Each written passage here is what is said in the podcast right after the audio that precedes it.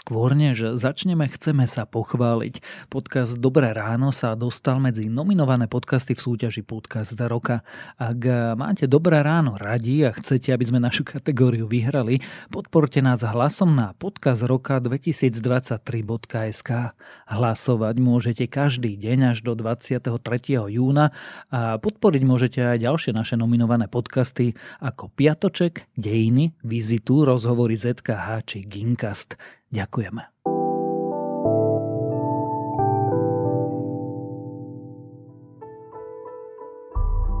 Ukrajina spustila rozsiahlu protiofenzívu. Vidíme získané dediny, ale aj horiacu západnú techniku a ruskú propagandu i opatrné vyjadrenia Ukrajincov. Dnes teda zistíme, ako táto protiofenzíva prebieha. Je útorok 13. júna, meniny má Anton a dnes by nás už potopy čakať nemali. Malo by byť príjemne polojasno, maximálne tak kde tu prehánka. Denné maxima by sa mali pohybovať medzi 19 až 24 stupňami. Počúvate Dobré ráno? Denný podcast denníka Sme s Tomášom Prokopčákom.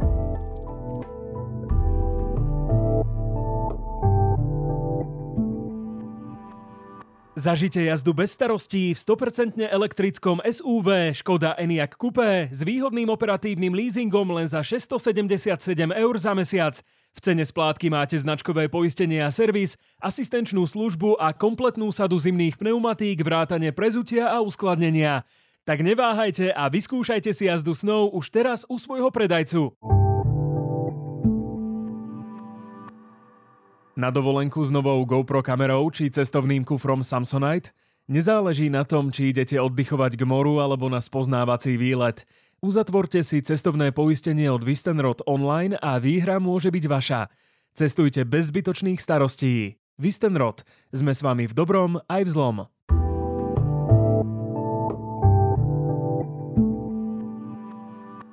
A teraz už krátky prehľad správ. Vláda schválila svoje programové vyhlásenie. Predseda vlády Ľudovit Odor ho označil za pomerne ambiciózny plán a podľa jeho slov je to vždy lepšie, ako keby sme sa nesnažili o nič. Krátkodobými prioritami vlády sú riadny chod štátu, príprava zodpovedného štátneho rozpočtu a proeurópska domáca a západná zahraničná politika. Strednedobými prioritami je pomoc slabším, udržanie a prilákanie talentov a efektívne využívanie európskych peňazí. Štát poskytne vyše 4 miliónovú dotáciu pre súkromných vlastníkov budov v centre Banskej Štiavnice, ktoré poškodil marcový požiar. Ministerstvo kultúry do konca júna vyhlási výzvy pre vlastníkov, ktorých budovy sú národnými kultúrnymi pamiatkami aj pre tých, ktorých budovy nie sú. Včera zomrel Silvio Berlusconi, jeden z najkontroverznejších politikov Talianska. Berlusconi mal 86 rokov, viackrát sa stal taliansky premiérom a v politike sa pohyboval až do konca života. Zároveň bol odsudený za daňové podvody, známym sa stal aj svojimi bunga bunga zábavami či vrelým vzťahom s diktátormi. Dubrovnik zakázal kufre na kolieskach, turisti ich budú musieť nosiť na rukách. Dôvodom je snaha znížiť hluk, ktorý trápi miestnych obyvateľov. Od novembra mesto zavedie aj povinné úschovne batožiny a po centre mesta bude zakázané pohybovať sa s batožinou. Z týchto úschovní sa potom kufre prevezú na adresy ubytovania. Ak chce Maďarsko vydierať NATO, tak je potrebné ho z aliancie vylúčiť, povedal to bývalý veliteľ polských pozemných síl generál Valdemar Skřipčak. Podľa jeho slov nie je možné, aby Maďarsko terorizovalo celú alianciu a je potrebné zastaviť maďarské vydieranie v NATO.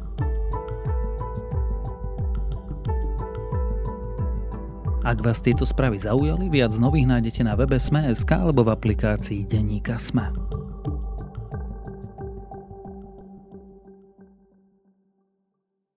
Ukrajinská protiofenzíva už oficiálne prebieha. Včera ukrajinská armáda hlásila dobitie ďalšej dediny. Zabery naznačujú, že Ukrajinci používajú aj západné zbrania a rovnako o niekedy prídu. Priznávajú, že protiofenzíva prináša straty na oboch stranách. Rusko malo zároveň zničiť ďalšiu, keď tento raz menšiu priehradu na záporoží. Čo sa teda deje a či ukrajinská protiofenzíva funguje, to sa už budem dnes pýtať a reportéra denníka SME Lukáša Onderčanina. Je dôležité, aby Rusko vždy cítilo, že im nezostáva veľa času. Na Ukrajine prebiehajú obranné protiútoky, no v akom štádiu to nebudem podrobne komentovať. Lukáš, Rusi zničili ďalšiu priehradu. Áno, vyzerá, že v pondelok alebo teoreticky možno ešte v nedelu v noci zničili priehradu na rieke Mokrej Jali, ktorá je ale neporovnateľne menšia oproti tomu, čo sme videli vlastne v Kachovke na Dnepre.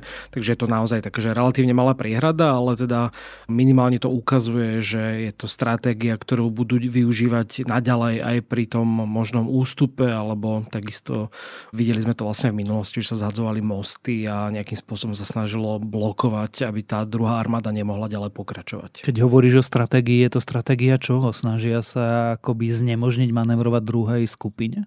Tak samozrejme chcú troška skomplikovať eh, ten možný postup Ukrajine, pretože práve udialo sa to na mieste, kde v posledných dvoch, troch dňoch Ukrajina naozaj získala niekoľko obcí, takže vidíme, že práve tu vlastne začína tá plánovaná ukrajinská protiofenzíva a dôvodom je to, že oni sa vlastne môžu stiahnuť za obrané línie, ktoré tam majú postavené za obcov Heoríjuka. Takže vyzerá to, že tie predné dediny nie sú tak dobre obrnené ako tie, ktoré sú trocha vzadu a tým pádom, ak zatopia možno nejaké časti, aj keď tá rieka naozaj nie je taká veľká, aby to malo nejaký zásadný vplyv, ale v každom prípade ukazuje to, že postupne ustupujú niekde ďalej na miesto, kde, kde tá obranná línia je naozaj oveľa silnejšia a taká akože vyzbrojenejšia ako tam na začiatku. Na pravom brehu Dnepra, ktorý ovláda Ukrajina, zostáva pod vodou na teraz 32 miest a dedín. Na záchranných a čistiacich prácach sa podielia zhruba 1400 zamestnancov pohotovostných služieb. Musíme celému svetu i sebe ukázať, že Cherson je mesto milujúce slobodu a napriek všetkému, čo sa tu stalo, prežijeme. Môžeme mi už povedať, že teda Kachovku zničili umyselne, aby mohli stiahnuť Rusy z Chersonskej oblasti a preskúpiť ich napríklad do Záporožia a Donecka? To úplne nevieme povedať, že či toto bolo súčasť nejakej stratégie. Čoraz viac expertov naozaj otvorene hovorí o tom, že tá priehrada bola zničená zvnútra a ukazujú to seizmologické záznamy, informácie o tom jednom výbuchu a o tom, že vlastne ani zbranie ako nejakej záhraničné Himarsy nemohli zničiť tú priehradu tak jednoducho, takže dá sa povedať, že Rusiu naozaj vyhodili do vzduchu zvnútra. Či to bola plánovaná stratégia, to stále vlastne nevieme, lebo dokonca sa hovorí o, o tom, že to bolo až nejaké také babratstvo, že možno očakávali, že tá voda zaplaví iba nejakú časť tej delty, ostrovy, ktoré obsadili Ukrajinci a možno neočakávali, že naozaj tie záplavy budú také intenzívne ale zrejme to bolo aj úmyselné, ale nemyslím si, že by to zapadalo do celej tej stratégie.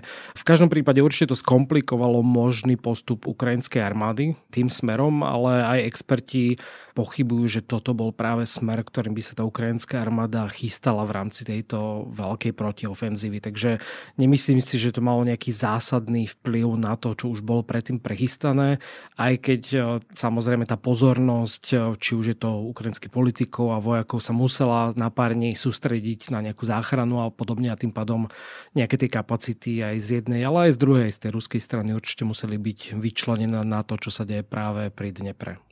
Platí ale tá druhá polovica tej otázky, že naozaj vďaka tomu vidíme, že Rusi presúvajú svoje elitné jednotky? Určite sa o to snaží častočne, ale nemyslím si, že to úplne súvisí s tým vyhodením priehrady do vzduchu a to najmä z dôvodu, že všetci očakávali, že tá protiofenzíva časom príde a zatiaľ teda začína práve na miestach, kde sa to tiež očakávalo.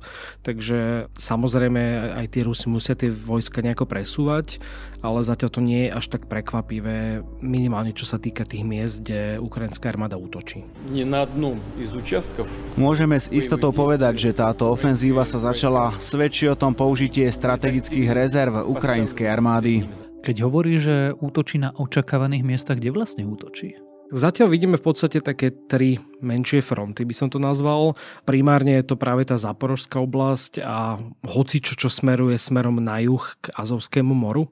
Tam sa vlastne od začiatku hovorí, že to je najkľúčovejšia časť celej ofenzívy, pretože pokiaľ by sa Ukrajine podarilo prelomiť e, tú oblasť, dostať sa napríklad do mesta Melitopol, ktoré je známe tým, že tam sú veľmi intenzívne partizánske hnutia, ktoré sa snažia tiež narušiť na, napríklad dopravu a dodávky zbraní. A keby aj z Melitopolu postupovali až ďalej k Azovskému moru, tak vlastne odstrihnú Krímsky poloostrov od pevniny a potom celá doprava a vlastne zásobovanie zbraní a celého toho južného frontu bude závisieť práve od toho jedného mostu smerom z Kerču na Rusku pevninu. Takže toto je ako keby hlavný cieľ tej protiofenzívy ale teraz vidíme teda menšie aktivity práve tam eh, v tej záporovskej oblasti, ale aj v okolí Bachmutu a teda severne a južne od mesta. Takže na viacerých takých menších frontoch dochádza k nejakým akože väčším vojenským aktivitám o tom, že hlavným cieľom ukrajinskej armády by malo byť dostať sa k Azovskému moru a odrezaniu prístupu, pozemného prístupu ku Krímu. Sme sa rozprávali v Dobrom rane aj minulý týždeň. Už vieme, že toto je hlavný cieľ ukrajinskej armády, alebo je to stále naša špekulácia? Stále to skôr špekulácia, dokonca som videl viaceré nejaké analýzy o tom, že my ešte nevieme úplne plný rozsah tej ofenzívy samozrejme, naozaj tie prvé aktivity možno nie sú až tak masívne, ale stále sa môže stať, že Ukrajina pripraví nejaké prekvapenie, pretože už v minulosti sa to stalo, že ukrajinská armáda zautočila niekde, kde to možno až tak ani Rusi nečakali a vyhnali stade tie vojska. Takže nevieme úplne povedať, že toto je ten hlavný cieľ, ale samozrejme tá protiofenzíva má viac častí a tá aktivita musí byť rozložená aj kvôli tomu, aby sa aj tie ruské vojska nekoncentrovali na jednom mieste aby sa im vlastne darilo obrániť celú tú líniu. Vidíme už hlavný útok, alebo stále sme vo fáze nejakého prieskumu bojom a taktickej fáze? To tiež je veľmi ťažké povedať. Videl som slova ukrajinského analytika Michala Samusa pre New York Times, ktorý vravol, že vlastne stále nevieme, že či toto je ten hlavný útok, ani aká je vlastne tá hlavná stratégia, či je naozaj toto snaha odhaliť tie ruské pozície, zistiť, kde ich je najviac a či ešte ďalej čakať možno s väčšími útokmi napríklad na tie západné zbranie, pretože my o tej ofenzíve hovoríme vlastne už v podstate od jesene a ona prichádza relatívne neskoro na to, ako mnohí čakali, že to bude vlastne niekedy v marci, v apríli, tak eh, máme vlastne polovicu júna a až teraz vidíme nejaké väčšie akcie ukrajinskej armády, takže je to stále také hádanie, že čo sa presne bude diať, ako dlho to bude trvať. A to môže vlastne troška viesť aj k tomu, to dokonca povedal aj ukrajinský minister obrany Oleksiy Rezníkov, že že veľa ľudí čaká niečo také obrovské a že nakoniec môžu byť sklamaní, lebo niektorí očakávajú, že naozaj Ukrajina za týždeň dobie 30 km alebo 100 km, čo je naozaj veľmi nerealistické. Ale na druhej strane už iba tie dediny, ktoré sú dobité, tak vidíme, že za jeden deň sa podarilo vlastne Ukrajine postúpiť um, o viac ako kilometr a pre Rusov napríklad pri Bachmute to trvalo niekoľko týždňov prejsť takúto vzdialenosť a dobiť ju. Takže zase netreba to ani úplne podhodnocovať to, čo sa tam deje. Asi si treba zvyknúť, že vojna nie sú akčné filmy s Tomom Cruisom. Medzičasom britské ministerstvo obrany s odvolaním sa na poznatky ich tajných služieb skonštatovalo, že ukrajinské jednotky prenikli do prvých línií ruskej obrany. Ukrajinské ozbrojené sily pokračovali v neúspešných pokusoch o vedenie útočných operácií na juhu Donecka v záporožskej oblasti, ako aj v blízkosti Bachmutu. Ako sa Ukrajine darí, alebo teda z opačnej strany, ako sa darí Rusom brániť? Tak Rusi majú teraz pomerne výhodu v tom, že mali niekoľko mesiacov na vybudovanie naozaj silnej obrany. Celý ten front, myslím, že okolo 800 kilometrov zákopov vlastne vzniklo pozdĺž toho frontu. Či už je to priamo na tej ruskej hranici, ale samozrejme najviac práve na tých okupovaných územiach v záporovskej oblasti a napríklad aj pri vstupe na Krym, pretože to tiež samozrejme je v hľadačiku Ukrajiny. Tam sa teda očakávať, že sú tam obrovské zákopy, sú tam tie železobetónové dračie zuby, sú tam gulometné hniezda a rôzne protitankové priekopy a naozaj intenzívne, akože silné ruské delostrelectvo. Takže oni v tomto majú nejakým spôsobom výhodu a Ukrajina bude potrebovať aj veľa zbraní, aj veľa modernej techniky, aby vlastne prekonala aj túto celú ruskú obranu. Je veľkým problémom, že Ukrajina vlastne nemá a nepoužíva letectvo? tak je dosť ťažké prelomiť hlavne tú delostreleckú obranu bez podpory letectva, pretože Rusi, toto bola doteraz ich najväčšia ako keby výhoda, v čo mali navrhu proti Ukrajine a to je to, že mali naozaj oveľa viac munície a mohli vlastne strieľať desiatky až stovky tých um, granátov minometných e, na tie pozície ukrajinských vojakov, zatiaľ čo Ukrajinci naozaj s tým museli šetriť, takže niekedy mohli vystreliť dve za deň, zatiaľ čo na ich stranu napadli desiatky až stovky. Takže naozaj v tomto majú Rusy navrh a je to pomerne ťažké zničiť bez e, podpory vlastne letectva bez toho, že to ukrajinské nebo je uzavreté. V prvom rade je problém to, že tie protivzdušné systémy nie sú tak mobilné, takže nemôžete len ten Patriot presunúť hore-dole. Aj z hľadiska asi nejakej bezpečnosti. Najvyššie vieme, že v Kieve nedávno jeden z tých systémov bol poškodený a neviem, v akej situácii je teraz. Takže z tohto dôvodu je to vlastne problém. Druhá vec je, že na, naozaj Ukrajina by potrebovala tie moderné stíhačky, lebo to, že my sme dali pár skoro nefunkčných migov, síce môže pomôcť e, na jednej strane, ale na druhej strane práve na takýchto pozíciách e, by boli potrebné tie moderné F-16. You know, my private meeting with President Zelensky after the G7 meeting and with his staff, I told him the United States, together with our allies and partners, is going to begin training Ukrainian pilots in fourth generation fighter aircraft, including F-16. Bude sa s tým niečo robiť? Dostane Ukrajina aj západné stíhačky, alebo bude mať šancu vybudovať nejaké letectvo a použiť? Tak eventuálne áno, ale nevyzerá to, že by ich mohli použiť v tejto protiofenzíve alebo minimálne v najbližších týždňoch. Američania vlastne pred pár týždňami potvrdili, že budú trénovať ukrajinských pilotov, aby mohli lietať na tých F-16 pokiaľ viem, tak e, Ukrajinci vraveli, že to dokážu v priebehu pár týždňov až mesiacov naučiť sa na tom lietať, čo je aj tak akože obrovský krok dopredu oproti tomu, čo sa možno očakávalo. Niekoľkoročné programy sú to zvyčajne. Áno, ale zase treba povedať, že oni na to určite už nejakým spôsobom aspoň niečo trénovali. Takisto Spojené štáty povolili vlastne dodávku týchto F-16, ak to spravia iné štáty a sami prislúbili, že v budúcnosti to bude možné aj z ich strany, ale zatiaľ sme vlastne nevideli úplne nejaké konkrétne kroky, väčšinou sú to práve tie staršie stíhačky aj od spojencov, ako bolo Polsko, teda Slovensko a podobne.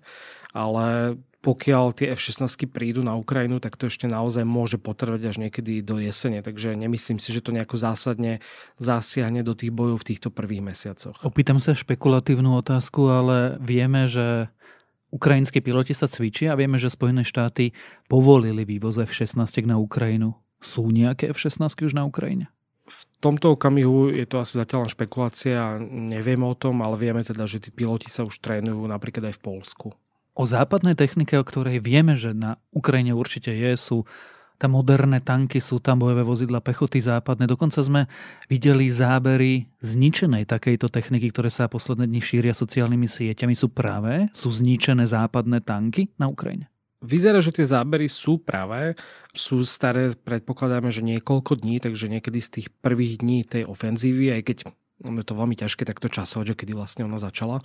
Ale naozaj sa stalo, že zrejme niektoré z tých tankov a tých eh, bojových vozidel nabehlo na nejaké míny a boli zničené. Treba povedať, že pokiaľ viem, tak tam boli možno, že dva tie nemecké leopardy zničené a celkovo by mala Ukrajina dostať už teraz, alebo už by mala mať okolo 70 leopardov. Takže to, že tam vidíme zničené západné zbranie nie je vôbec prekvapivé, treba sa na to zvykať a takisto ako netreba mať prehnané očakávanie o toho, že Ukrajina zrazu za týždeň dobije desiatky kilometrov, tak uh, treba rátať s tým, že keď sa tam pošlu stíhačky a tanky a protizdušná obrana, tak uh, tá technika bude pravidelne ničená a bude in, ničená veľmi intenzívne, pretože Rusko sa na to tiež mesiace chystalo. Takže treba s tým rátať a tie zábery sú zrejme pravé a bude ich aj pribúdať, ale takisto tá kvalita tej západnej techniky je predsa len akože lepšia ako napríklad mala Ukrajina doteraz. Asi si musíme povedať, že ani Leopard v tej modernej verzii 2.6 nie je zázračná, nezničiteľná zbraň. Áno, ale určite je to lepšie ako to, čo bolo doteraz.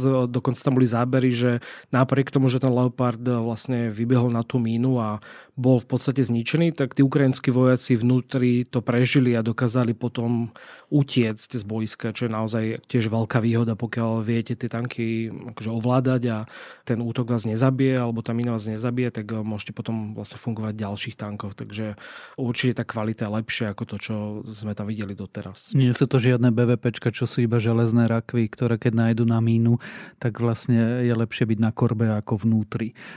Koľko to bude celé trvať? To vlastne nikto nevie.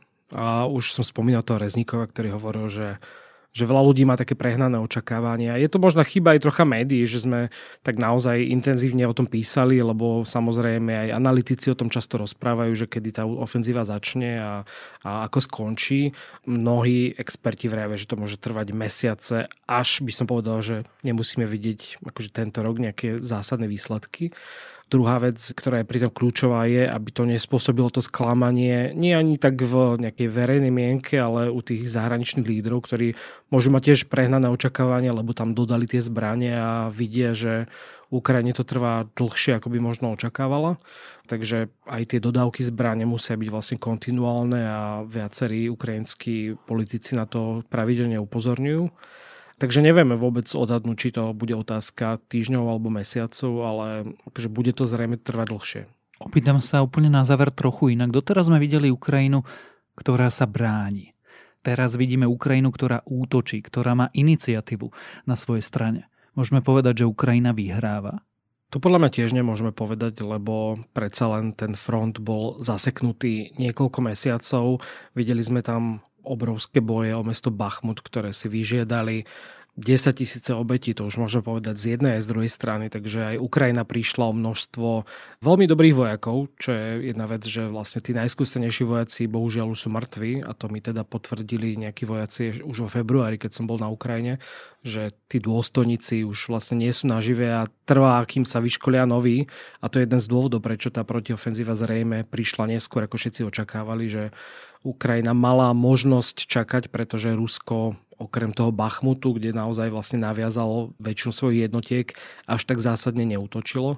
Takže ja nechcem úplne hovoriť, že Ukrajina teraz vyhráva, ale minimálne teraz vidíme, že preberá tú iniciatívu na boisku a závisí to bude od toho, či sa podarí prelomiť tie stovky kilometrov ruskej obrany. Nehovorme teda, či Ukrajina vyhráva, alebo nie, ale inak vyhrá Ukrajina? Myslím si, že pre Slovensko by to bolo dosť dôležité, aby vyhrala. O tom, čo sa deje na Ukrajine, o tom, ako prebieha protiofenzíva, ako vyzerá a ako vyzerať bude, sme sa rozprávali s reportérom denníka SME, Lukášom Onderčaninom.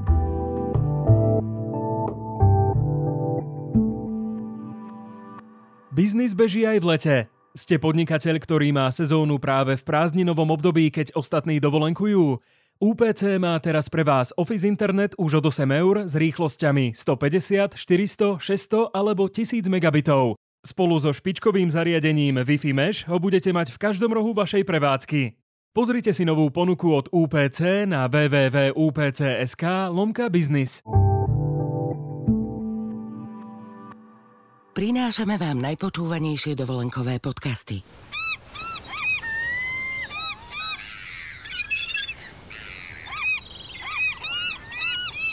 Celú diskusiu čajok kradnúcich lepeniak slovenským turistom si môžete vypočuť na svojej dovolenke.